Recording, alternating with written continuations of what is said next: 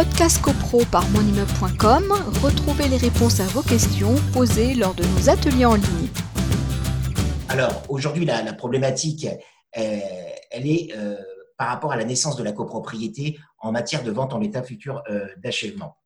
Alors, effectivement, le statut de la copropriété commence à partir du moment où le premier lot est vendu le premier lot est vendu, vous allez avoir une copropriété qui va être, qui va, qui va être, qui va voir le jour, puisqu'en fin de compte, au tout, tout début, si on prend schématiquement la chose, vous allez avoir euh, deux propriétaires, vous allez avoir le SCI qui restera propriétaire pour les lots non vendus, puis vous allez avoir le premier, la première personne euh, qui va acheter un lot, donc on va avoir deux personnes, et à partir du moment où il y a une, une propriété indivise en matière immobilière, c'est pas de l'indivision euh, familiale, mais c'est une copropriété. Vous allez être copropriétaire avec le promoteur sur un laps de temps qui, euh, évidemment, au fil et à mesure, va s'amenuiser puisque le promoteur va vendre ses lots euh, au fur et à mesure. Alors, à partir du moment où on a une copropriété, ce qui se crée, évidemment, on va avoir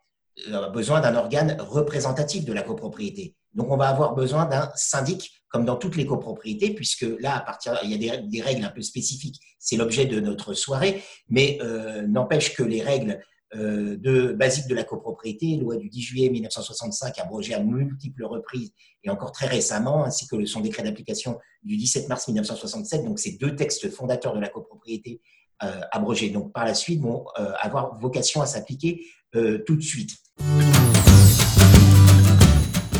Podcast CoPro par monimmeuble.com, retrouvez les réponses à vos questions posées lors de nos ateliers en ligne.